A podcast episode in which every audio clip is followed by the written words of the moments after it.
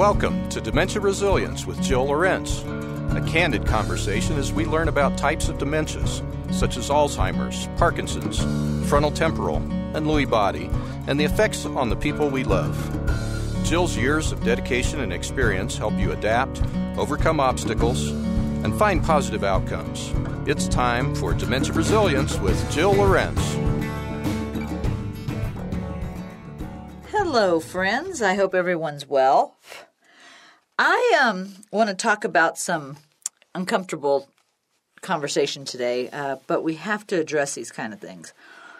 When you have somebody who's been um, in your home, you've been working with with them, you know, with a wheelchair, they're bed bound, they're just not moving around as much as they should they like to go out in the sun on these 100 degree hot days that are killing us right now in the dog days of summer. And sometimes we get issues like pressure sores and dehydration and stuff like that. So I want to address that today because I think it's kind of important. I've been getting several clients who told me that over the summer they've had these kind of problems going on. And uh, I had a I had somebody actually email me this morning and say that her mom has pressure sores, and that hospice came in and saw them, and she didn't know what they were. She needed me to explain to her what they were and how they happen. So it gave me an idea that today might be a good day to address these kind of things because I don't know that I have ever really talked about those things before. Uh, hard to say in five years of of podcasts, but Anyway, here we go. So, pressure sores are essentially ulcers. And ulcers develop when a person is lying down or sitting for too long a period of time. Um, it can be caused by a lot of things clothing being too tight, swelled legs, poor nutrition. And when you get somebody who's elderly, they're pretty vulnerable to things like this. And you can kind of see them growing, you can see them happening. I asked her, I said, Did you see any, you know, like red sores or red areas on your mom? And she said, No, not really. So I told her, I said, Well, you're going to have to pay closer attention because she's in the late stages. And even though she's in the late stages and she's in bed a lot, doesn't mean that we abandon our attention to that person. And you should do a daily check on her. Usually, those uh, pressure sores, those uh, ulcers will um, develop on kind of the bony areas. So, check the heels. Check their hips, check their shoulders, their spine, their shoulder blades. I should have thought about that. Your elbows, your knees, your bottom, you know, your ankles. And it'll kind of look like red spots or bruises, especially in areas like on your hips and your tailbone, your heels and your elbows. And if any reddening at all appears, Make sure the person doesn't lie in that spot. Roll them over. Try to keep them, put a pillow behind them if you need to, to keep them from rolling over. And you've got to turn them every couple hours because if you don't, sores are going to develop on the other side. And if you have hospice coming in, have them check for them. Have them tell you how often you should turn the person over or, or lay them on their back or on their stomach or whatever. Will they choke? I don't know. But those are questions that you can ask your medical personnel. And if you can, if the person understands the spoken word, then ask them to change positions themselves. You know, ask them to turn and look at you. See how they are, you know, doing when they're rolling over? Is it uncomfortable or are they in pain? Because those things can become really, really big problems. Really big problems. And the people who are no longer able to move, um, that are bed or uh, chair bound, they are the most vulnerable. And you've got to watch out for these things. You can't just ignore it. So make a schedule, like put a timer on your phone every half an hour or every two hours, whatever your doctor tells you to do. Go in and check on them and have them roll over. It, it helps enormously because they are painful and they can break open. And when they break open, they are so hard to heal. And then you can get abscesses and you can get all kinds of problems. Sometimes you can get um, like these flotation devices that somebody can lay on or sit on. You can get them usually from a medical supply store. Uh, they really, really help. Foam mattresses really help. If you have your person in the hospital treating these kind of things and they put them on a foam mattress, ask if you can take it with you. Yeah, they might charge you $200 for it, but it's worth it because those foam mattresses can help a lot with the person being able to get a little air to the area and it helps them to roll over a little bit easier. There's also um, water cushions, gel pads, foam pads, air air cushions that you can pump up. They're soft. They're usually washable. Um, that helps because you never know if the person might spill on them or something like that, or you don't want them to um, smell if the person is hot and they're sweating. Like I said, the, the summer's been intense with heat of late, and we can get those kinds of issues going on. So, really, really pay attention. You can also get those heel and elbow pads. They are they're kind of made of like um, synthetic or fleece material, and that helps those bony areas from getting agitated. Some other things that I get emails about are like dehydration. You can tell when somebody's dehydrated, they get irritable, their skin will get ashen or dry, um, they might pace a lot. And you have to watch out for people in the summer, in the fall, because people can get dehydrated so easy. And we assume that they're drinking water, that they're caring for themselves, but maybe they're not. And the things that you will see if they are dehydrated is they might they might be vomiting, they could have diarrhea, they could develop diabetes. If they're taking heart medication and, and diabetics and things like, uh, not diabetics, I'm sorry, diuretics, um, those kinds of things can get people really dehydrated, dry mouth. It's uncomfortable. And you'll know if they're refusing to drink or if they're super thirsty, if they look flushed, their face is red, check for fever, check for a rapid pulse. That will tell you immediately if somebody is dehydrated. And they will get a real dry pale look around their mouth. Another thing you can do is check their skin. Like you can pinch your skin a little bit and see if it looks elastic. Like as soon as you pull it up, does it go back to where it was? Or does it kind of flow easy? Or does it not move well at all?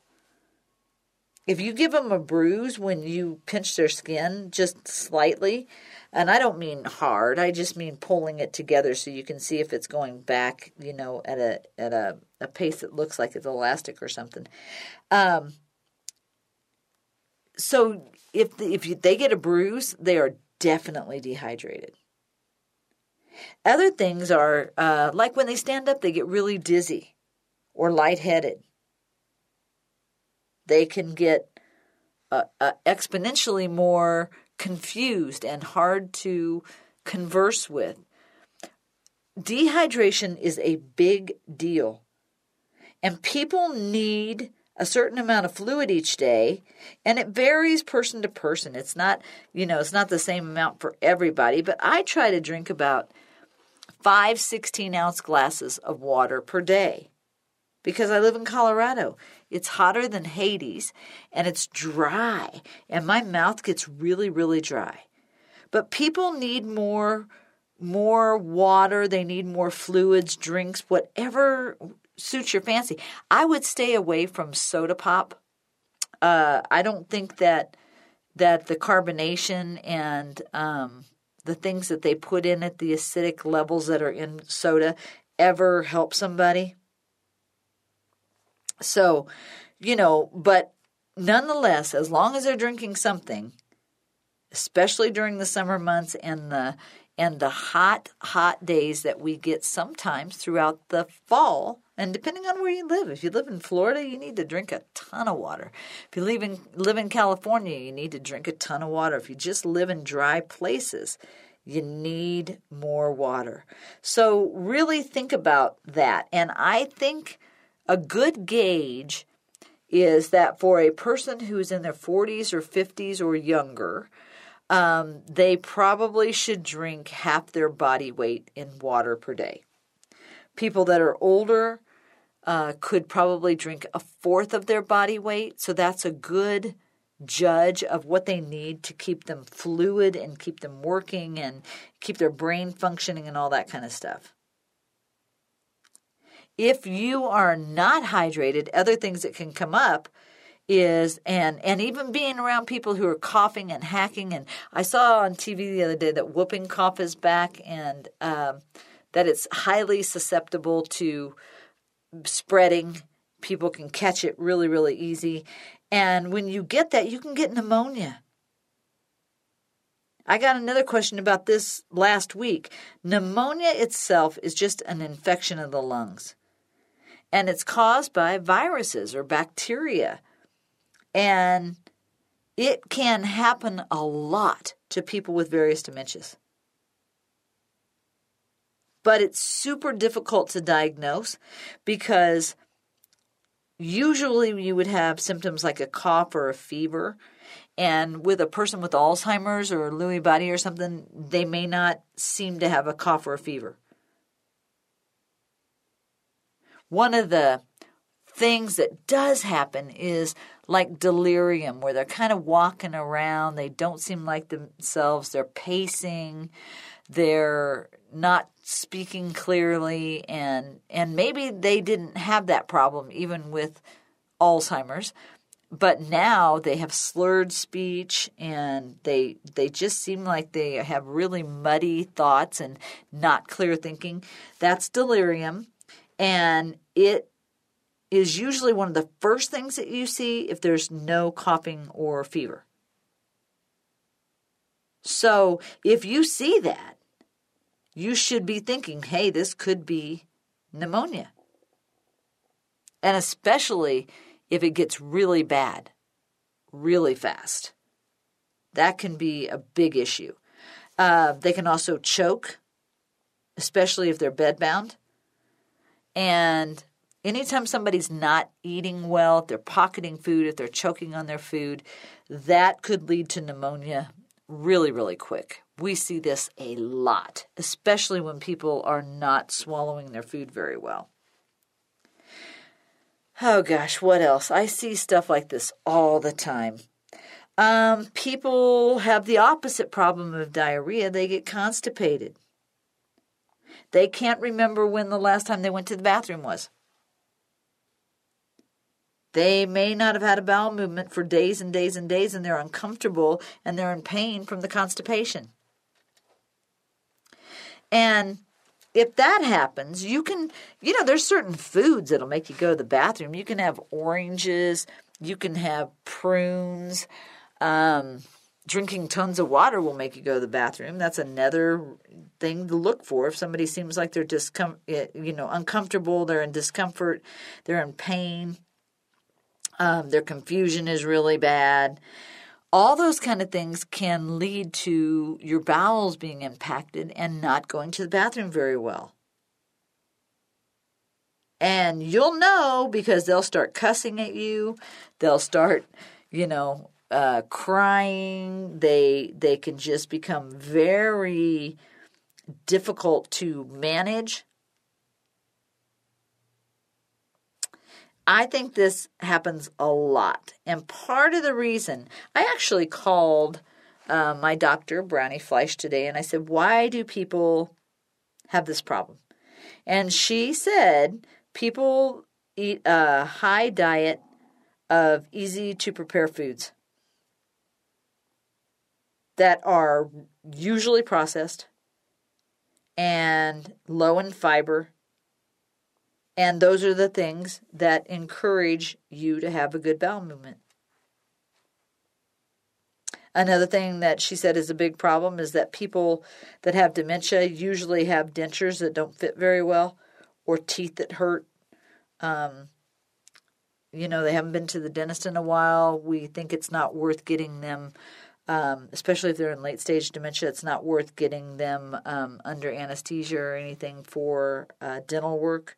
So we don't get those things fixed. And those can aggravate the problem by huge amounts.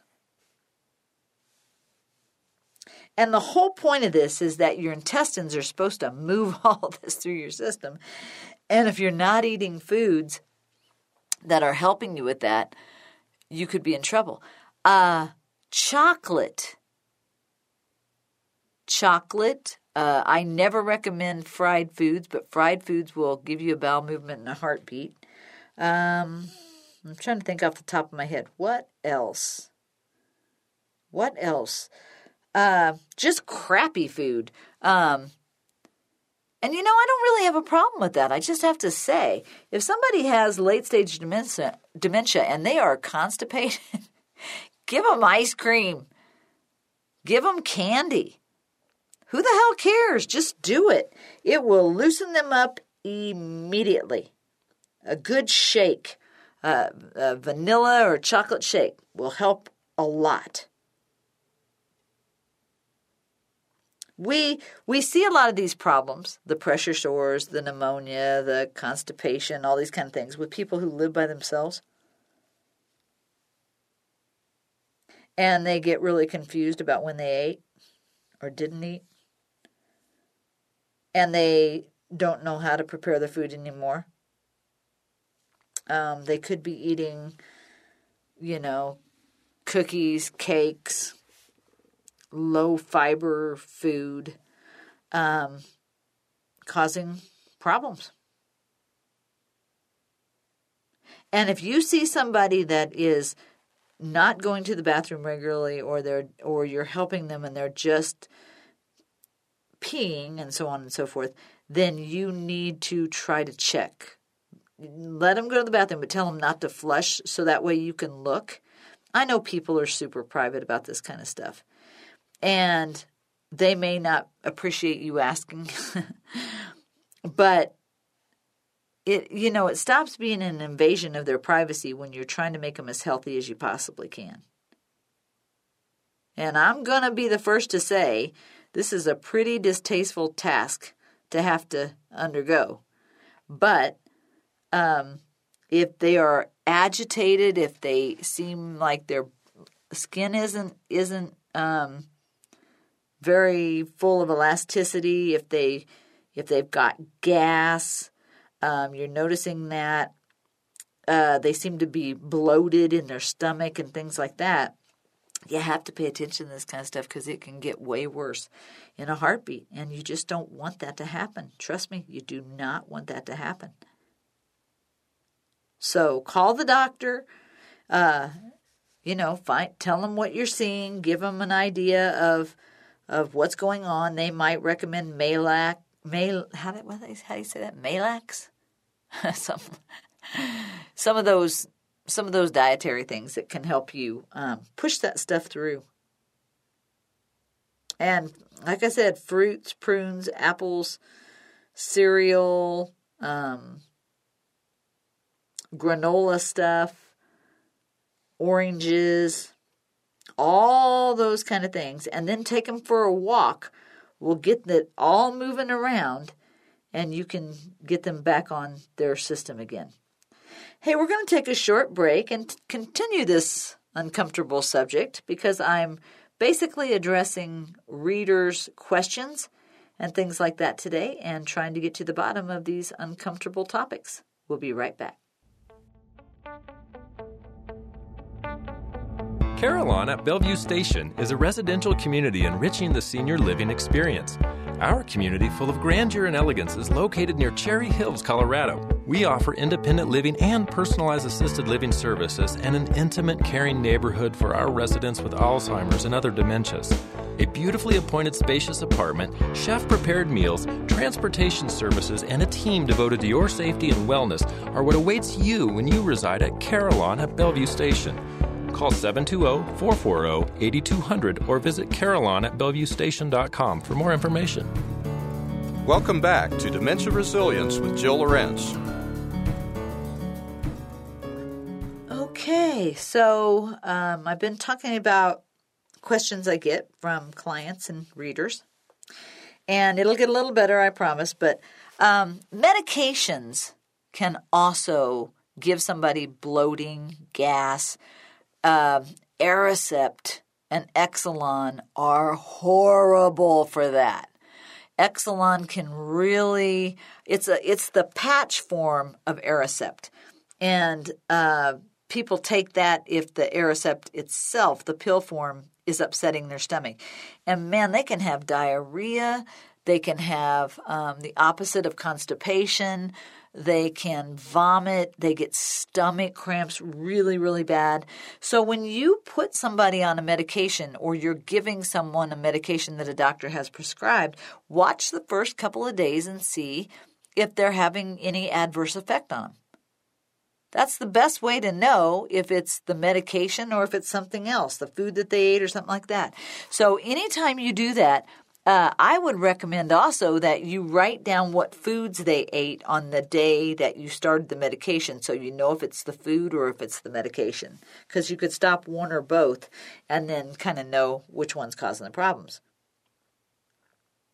People are super susceptible to over medication and reactions because uh, those medications are combined with other drugs they're taking and they make them sick.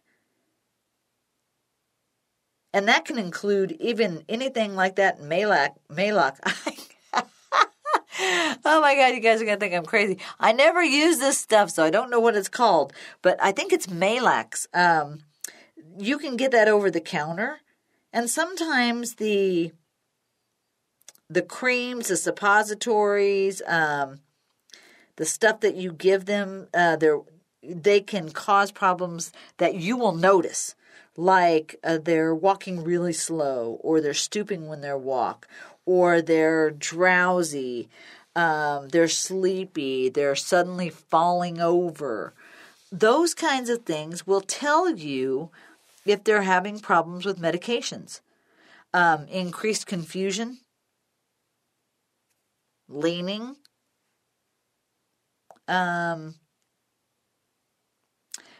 sometimes you will get like uh, somebody wringing their hands or tremors in their hands or legs.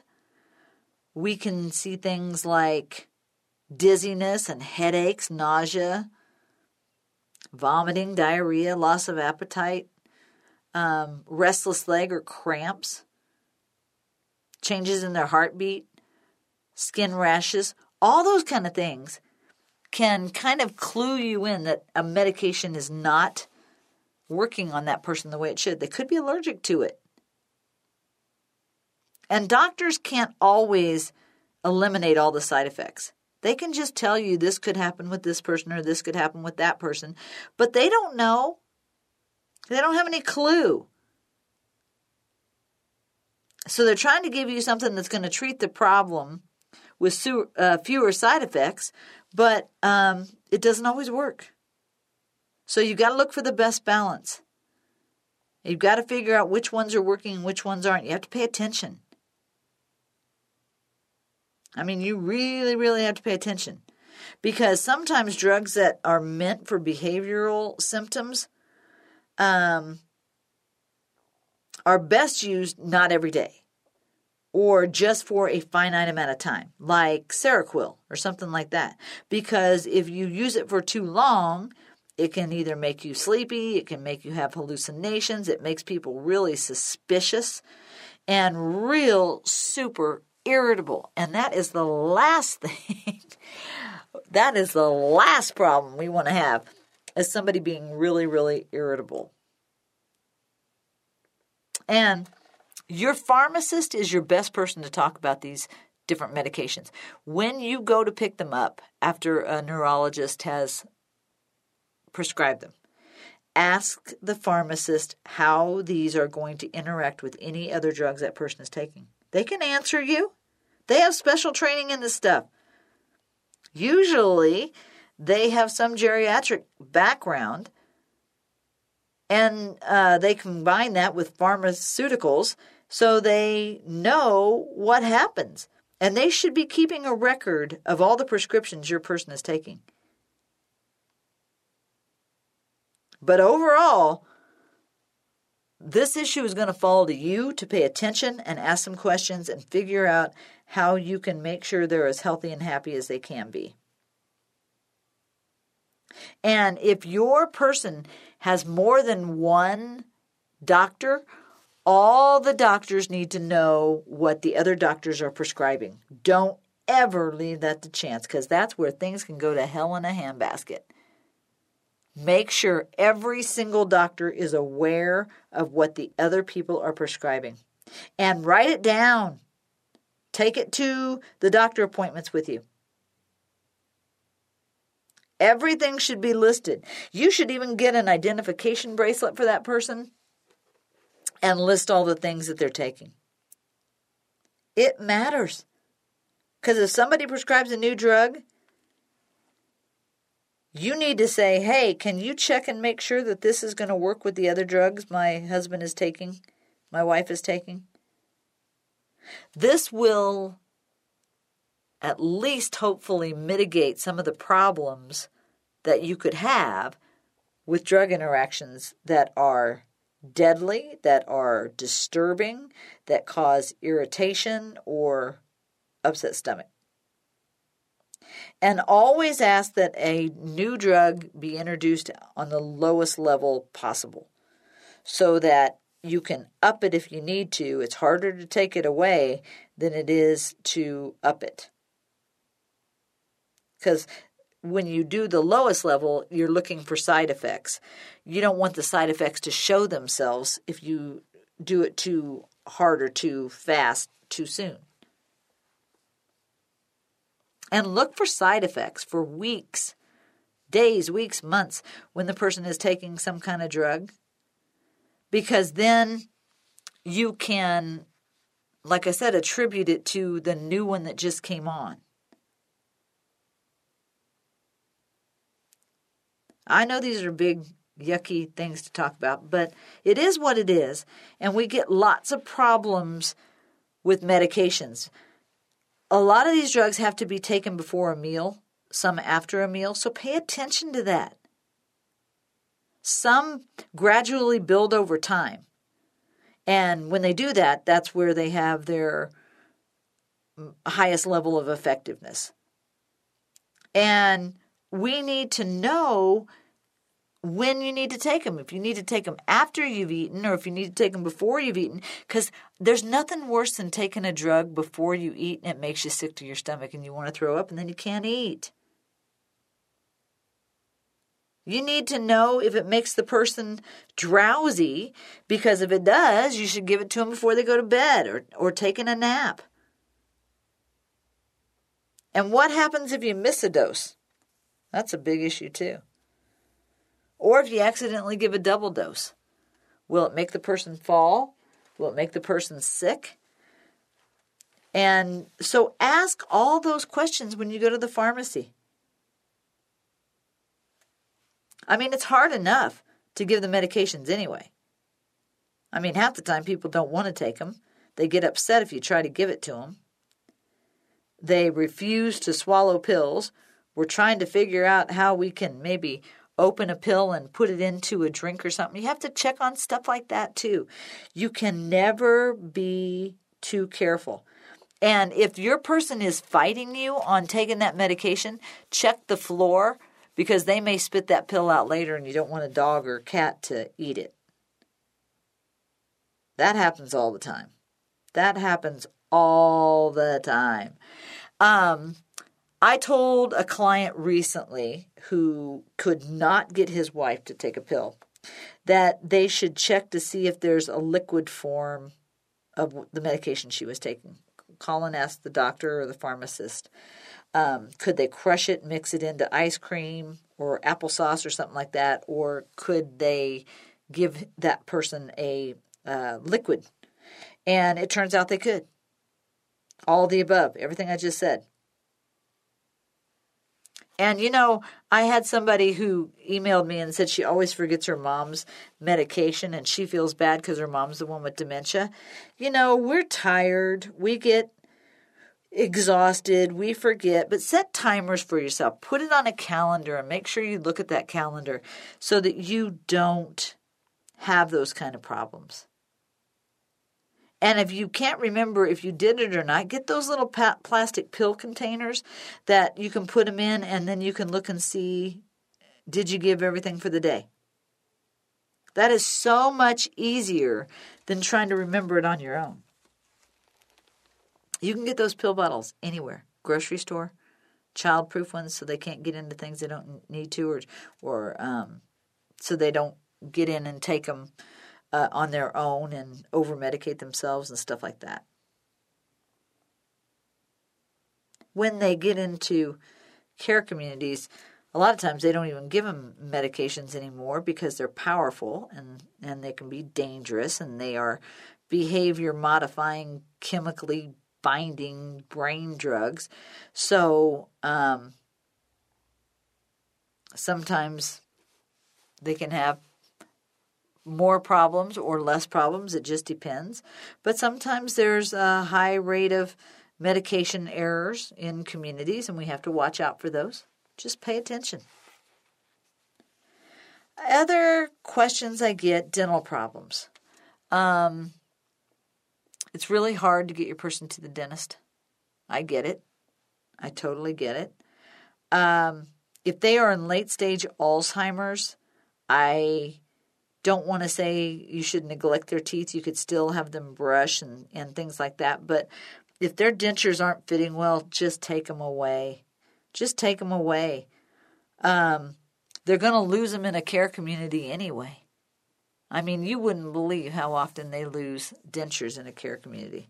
It's a everyday common occurrence. I am not kidding you. They lose their partial plates, they lose their bridges. Um, you could go through the trouble of getting implants and things like that, but uh, you know, your person's going to have a shortened life expectancy, and you may or may not think it's worth it to spend the exorbitant amount of money to make sure they have teeth. Um, you know, here, here's another one that came up. When people move into a care community, ask the dentist to etch your person's name on their dentures. Don't do it yourself. Don't write on them because you can get um, ink poisoning and all kinds of weird stuff. But the dentist can do it. They can put the person's name on their dentures. Uh, it's kind of a gross thing to talk about, but I'm sorry. These are questions that I get. The next one is vision problems. Um, we have a lot of vision problems with various dementias, especially Alzheimer's, uh, because we need color contrast to see things. Um, light pastel colors kind of look the same light blue, light green, light yellow. Uh, grays and whites blend into each other. Very, very difficult white um, in itself. If a room is completely white, people have trouble um, disseminating between what is the vanity and what is the toilet and what is the sink and all those kinds of things. Um, we have spatial issues. They may not realize how close or how far they are to a chair or a table or something like that. We have uh, PCA, posterior cortical atrophy, that I work with a lot with Dr. Victoria Pelak and her patients. And those people have squiggly lines and they have red lines and they have falling issues and um, they see numbers and things that aren't there. It, it you know, so when somebody has uh, Alzheimer's and they're having vision issues, it you could go to the eye doctor – ophthalmologist and they may say there's no problem here or there is a problem here. But glasses also seem to be very, very difficult for people with Alzheimer's. Um, really, really hard. Uh, people just innately, when they get older, have a harder time with lights and glare. So if somebody seems like they're struggling when they walk into a room and it's well lit, maybe that's why. But use color contrast where you can. That will help with eyesight and vision problems. Um, if you can put lines on your staircase uh, right at the edge where a person should walk, that will help. We see problems like this all the time. Um, at night, leave on night lights if you can. People with Alzheimer's sometimes don't know what they are seeing. That's a that's a temporal and parietal lobe vision, where on the temporal lobe they're looking at an object and trying to figure out what it is, and as they look at it, they just cannot quite tell. And people can't tell if that's a vision problem or if that's a cognitive problem. And then on the right side of your brain, in the parietal lobe, they're trying to figure out um, what the name of that that thing is. That's a cognitive issue, but people could mistake it for a vision issue.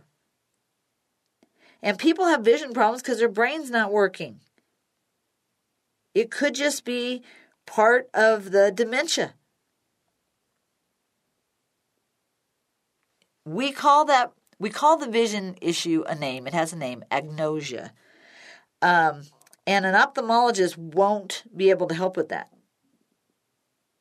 They can test all they want, and they're never going to be able to tell if that is what is affecting a person. Vision is really, really difficult because we have thinking and language impairments with the right side of the brain. And we can talk all day long, but they still may not recognize an object or be able to name an object, and it may or may not be a vision issue. I would see a neurologist before I saw an eye doctor in cases like this. And if somebody's been wearing contacts their whole life, I would probably um, have those taken out because you can have real problems when you leave contacts in too long. You can infect your eyes and they will lose them. They will absolutely lose them. So if that's where you need to go and maybe find some uh, glasses or something like that for the person, then by all means. But just remember if they're having trouble seeing things or saying what what their vision is or you know talking to the ophthalmologist and explaining what they're seeing and not seeing that could be a cognitive problem not a vision problem and you can check that by asking people to point to an object or say an object or um, have them identify a sound um, and and know whether or not somebody is is snapping their fingers. Can they watch them? Can they see them? Can they hear them? We get a lot of hearing problems too. And the biggest problem with the hearing is that people lose their hearing aids or family members forget to charge the hearing aids. I went for an in-home assessment the other day and the family forgot to charge the guy's hearing aids. that was uh, not fun I can tell you it is very difficult to yell at somebody and ask them questions when they have late stage Alzheimer's. All of this stuff can be dealt with by calling a doctor, asking questions, talking to your pharmacist, and paying close attention. So that was basically some of the questions I got, especially over the Labor Day weekend. And I wanted to address listeners' concerns. And uh, sometimes I just don't want to speak just to hear my own voice. So that will be all for today. I love getting your letters. I love getting your questions. I love getting your phone calls. So keep them coming, and I will address them the best I can in upcoming podcasts. I hope you all have a great end of summer and look forward to fall. Fall can be a wonderfully entertaining time. I love the colors, I love the smells, I like the cooler weather. I hope you do too. And I'll see you next week on Dementia Resilience with Jill Lorenz. You've been listening to Dementia Resilience with Jill Lorenz.